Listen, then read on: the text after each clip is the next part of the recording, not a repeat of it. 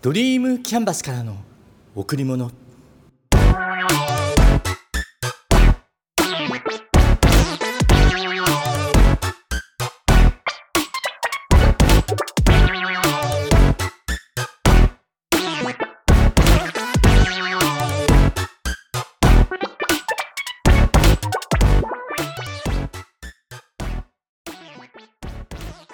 皆さんこんにちは。ドリームキャンバスの竹内義之です。寒い日が続いています。数年前から冷え性になって特に足が冷えて膝が痛くなるくらいに。うん。先週からの寒さは10年に一度の大寒波って言われています。雪による被害もかなりあったようです。私の住んでいるところは雪は降らなかったけど先週は朝の通勤時に車の外気温センサーがマイナス8度を表示していた日もありました。うん。寒いの苦手です。今月のテーマ新たな年を迎えてここから入ります。今年は元旦に仲間たちと初日の出を見てきました。ていうか、朝の学びの会があって、通常は6時スタートなんだけど、元旦は5時半からスタート。学びの後にみんなで初日の出を見るためにね。2時半頃に起きてシャワーを浴びたり準備をして4時に家を出る高速に乗って仲間と待ち合わせの場所へそして3人を車に乗せてまた高速に乗って現地へと向かいました。で思ったより早く到着。まあ遅刻するよりはいいけど少し早すぎたかな。1人が合流して5人で新たな年がスタート。5時半からの学びの会には約40名が参加。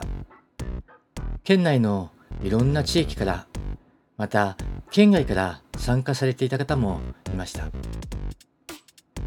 元旦学びの後に初日の出を見る。うん。初めての体験。寒かったけど甘酒をいただいて少しだけ体も温まりました。新たな年を迎えて今年のテーマ。皆さんは決めましたか？私は漢字一文字で表すと決決めるです。補足すると自分が決めたことをやりきるです。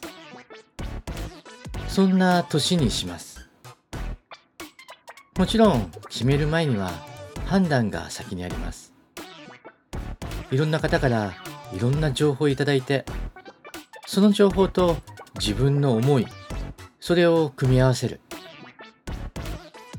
判断して最終的には自分の責任で決める、うん、そして決めたことをやりきる。もちろんその過程を楽しみながらね。会社の今年のテーマはコミュニケーション力の向上。社内でのコミュニケーションを円滑にして業務をもっとやりやすくする、うん、そして社外でのコミュニケーションへとその範囲を広げていく。コミュニケーションは最初は意識して高めていく。挨拶をする。笑顔で答えるって大切ですね。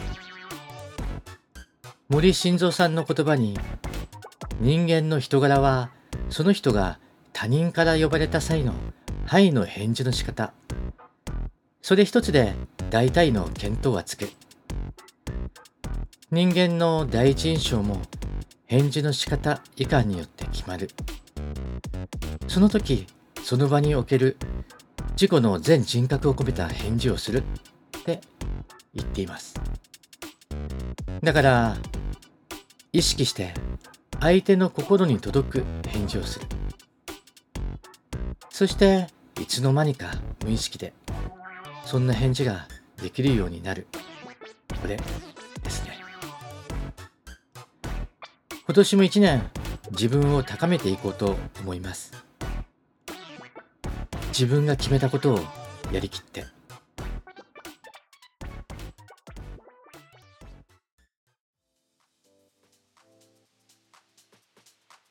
先日姉の長女である姪の真由が結婚しました。軽井沢でね。姉には2人の子供がいて上が男の子。下が女の子。うん。真由は26歳での結婚だけどもうそんな年になったんだなって感じ。真由がまだ小さかった頃小学校の低学年だった頃ね。実家に行くと遊びに来ていたまゆがいた。上の子も一緒にね。よく遊んだな。二人が俺の上に乗っかってきたりして可愛かった。そんなまゆが嫁さんになった、うん。まあ、実際はすでに籍を入れていたからね。二人で暮らすようになって1年くらい経ってからの結婚式。紹介状はマユが直接持ってきました。郵送でもいいのにね。手渡ししたかったみたい。優しいな。当日はマイクロバスに迎えに来てもらって家のすぐそばから乗りました。お祝いだからね。披露宴でお酒を飲むつもりでいたから。車じゃなくてバスにしました。会場についてしばらく待機していて親族の紹介が終わった後会場へ移動して決められている席に着きました。ふとテーブルを見ると眉が書いたメッセージがそこにありました。恥ずかしいけど少しだけ紹介。よっちゃんへ。今日は来てくれてありがとう。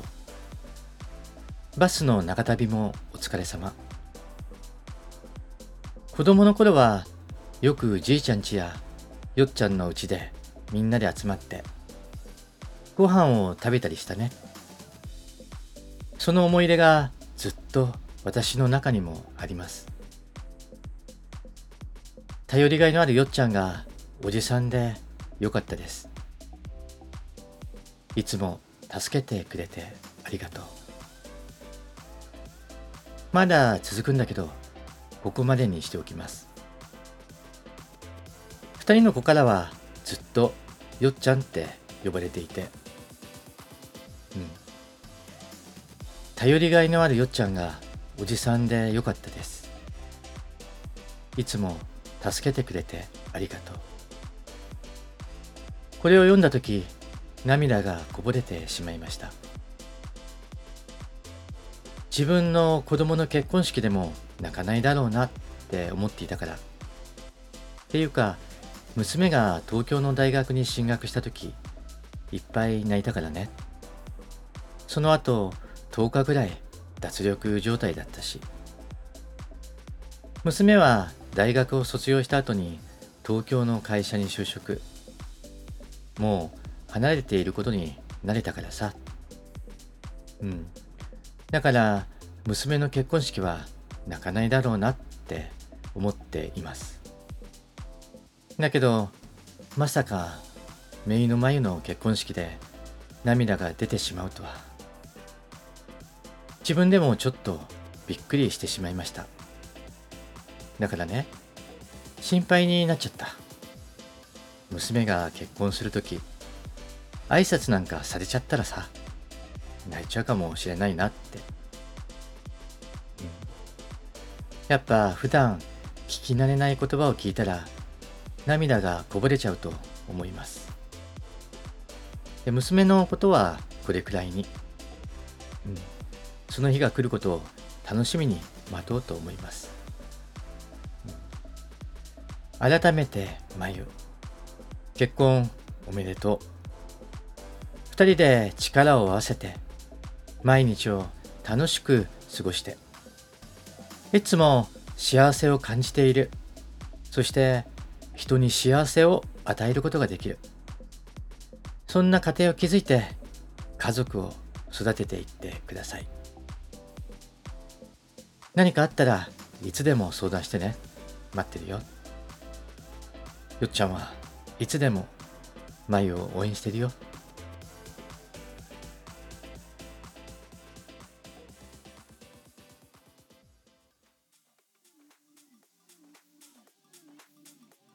ハートドリーム第1回定例会を1月28日に開催しました。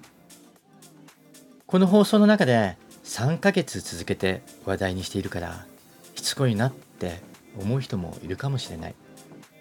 だけど我慢して聞いてください。ハートドリームは私の会社ドリームキャンバスが主催する学びの会。この人ってって思った方にメンバーにならないってお声掛けをさせていただきました。実質的な活動は1月からねってことで。そしてそれから約1ヶ月。20名ほどの方がメンバーになってくれました。これものすごく嬉しいです。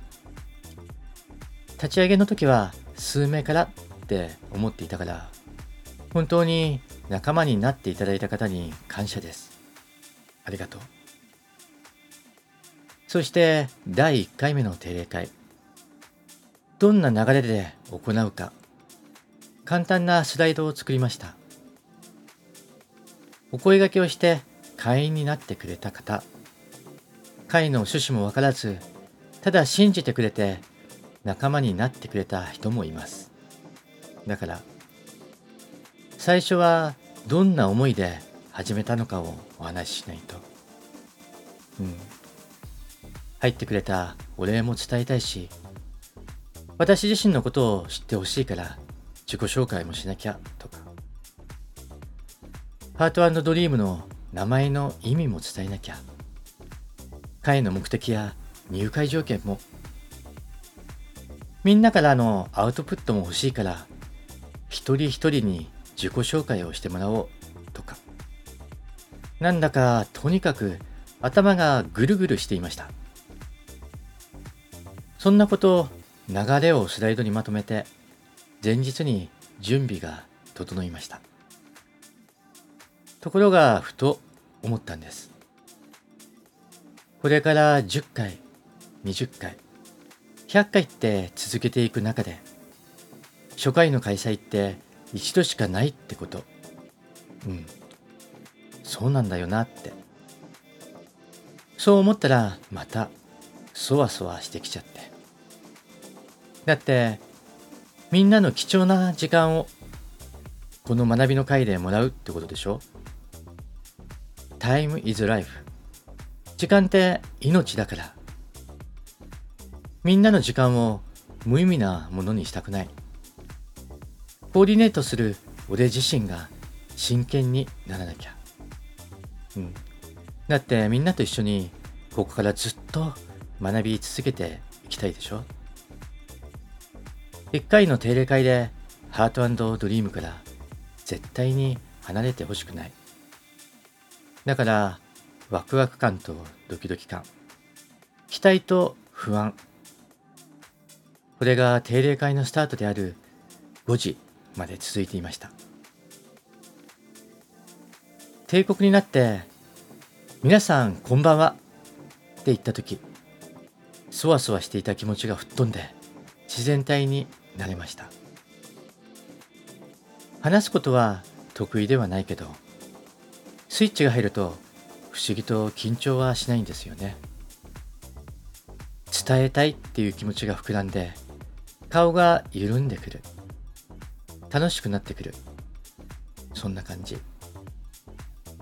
であっという間に定例会としての90分が終了。そしてその後の懇親会。お酒と料理と仲間の笑顔と終わったらすでに10時頃になっていました、うん、本当に始まったらあっという間に終わってしまいました。皆さんの笑顔それを見ていたら安心して居心地のいい空間を楽しむことができました。うん。居心地のいい空間ね。そこには不安や恐れがなくて思ったことが何でも言えてみんなが笑顔になる場所。そして安心して学べる。これぞ上質空間。そう感じました。うん。ハートドリームはスタートしました。これからみんなと協力しながら素晴らしい会に育てていきます。1年後ハートドリーム知ってるよ？あそこすごくいい会みたいだよね。入りたいな。そんな声が聞こえてくるように楽しんで頑張っていきます。この放送を聞いている皆さん私たちとつながってより良い人生を一緒に過ごしていきましょう。うんありがとう。そしてよろしくお願いします。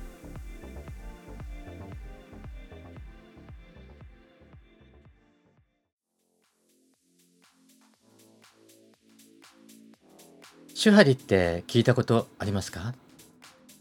主、師匠に言われたこと、死の流儀、基本の型を守る。は、死の流儀、基本を極めた後に、他の死や他の流派の教えについても考えて、良いものを取り入れて、工夫して自分の型を作る。理、独自の境地の中で一流を目指す。自分自身が作り出した独自の型を確立させる。先日ある経営者さんから相談されたんです。スタッフの方が独立するっていう件について。資格の取得のために時間的な面を優遇してあげていろいろバックアップしてあげていたんですね。その方は。それでスタッフが無事資格を取得したんです。うん。そしたら、独立して起業したいので会社を辞めたいって。これって難しい問題ですよね。特に少ない人数で細々と少数精鋭でやっている会社にとっては。会社が個人のスキルアップの支援をしてあげて協力してあげる。なのにスキルをつけたスタッフがその会社を跳ねてってしまう。うん。でも起業家だったら自分も同じようなことしてきた人多いですよね。どこかで働いていてスキルを身につけたら自分が始めたくなる。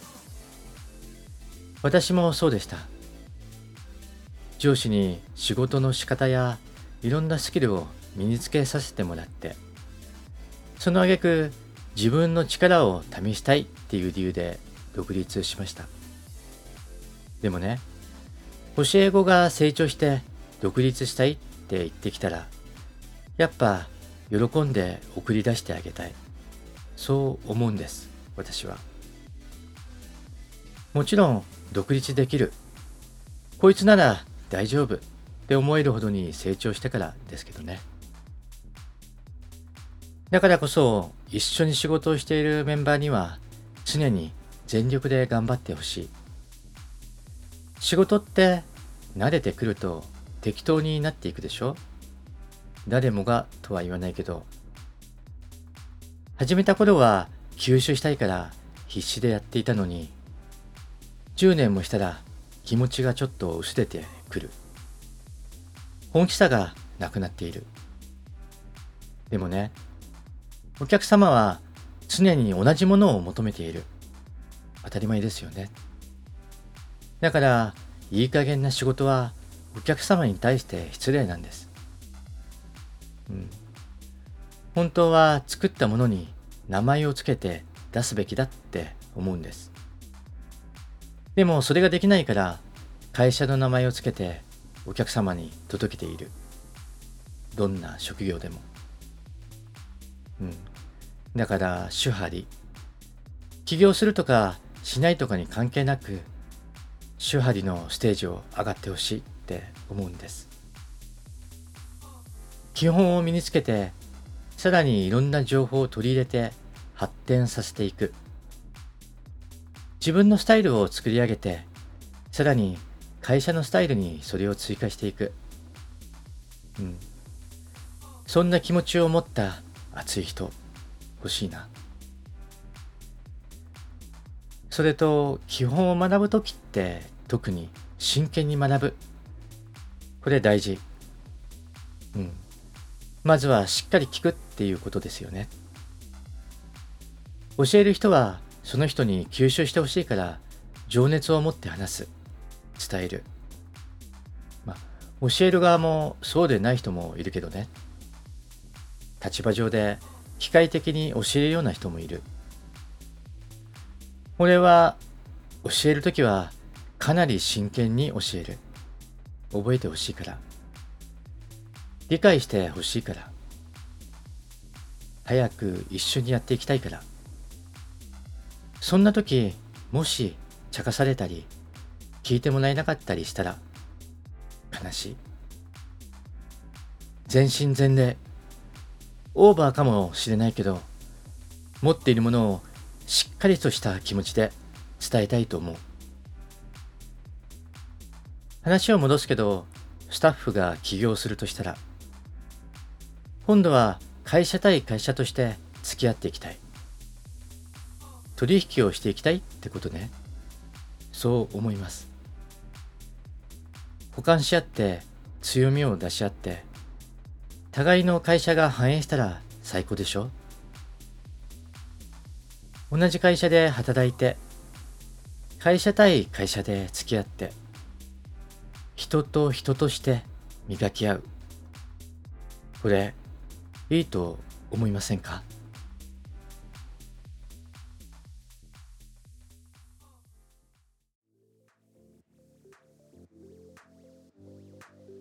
学びの段階。私が学んでいる方からの教え。学びには段階があります。知るわかる行うできる分かち合う。知るだけでなくしっかりと理解する。理解したら実践する。繰り返し実践することでそれができるようになる。できるようになったら人に分かち合う。もったいがらず全てをオープンにする。今月の名言。何でも自分の知っていることは素直に教えて。わからないことは知っている人から聞く。それでことは済むんです。それだけで人生はすごく楽なんです。斉藤ひとりさん。何でもできると思わない。できることは人に教える。やってあげる。できないことは人に教えてもらう。やってもらう。遠慮のない関係。だけど誠実な関係。それが互いのつながりを深くして。可能性を高くして生き生きとした人生を作っていきます。